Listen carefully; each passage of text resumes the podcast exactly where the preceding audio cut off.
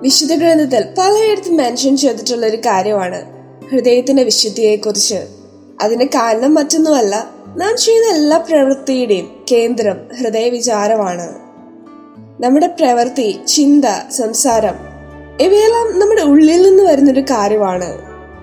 ബൈബിളിൽ സുവിശേഷത്തിൽ ഈശോ പറയുന്നതും ഇപ്രകാരം തന്നെയാണ്. ഹൃദയത്തിന്റെ നിറവിൽ നിന്നാണല്ലോ അതിരം സംസാരിക്കുന്നത്. വൃക്ഷം നല്ലതെങ്കിൽ ഫലവും നല്ലത്.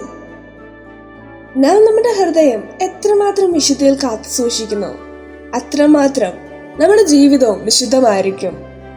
നാം എത്രയൊക്കെ മുഖംമൂടി ധരിക്കാൻ ശ്രമിച്ചാലും ആ താത്കാലിക മുഖംമൂടി ഒരിക്കലും നശിക്കും അല്ലെങ്കിൽ അരിഞ്ഞു പോകും.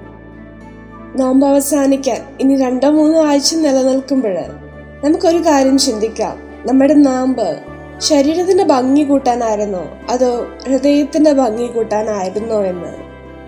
നമ്മുടെ നോയമ്പൽ നമുക്ക് ലഭിക്കുന്നത് ഹൃദയവിശുദ്ധി കൂട്ടാനുള്ള അല്ലെങ്കിൽ ഹൃദയവിശുദ്ധിയിൽ ജീവിക്കാനുള്ള ഒരു ട്രെയിനിങ് ആണ്.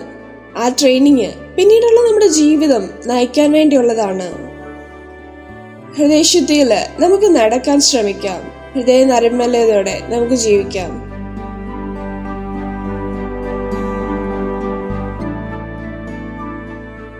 You are listening to Heavenly Voice from Caris Youth.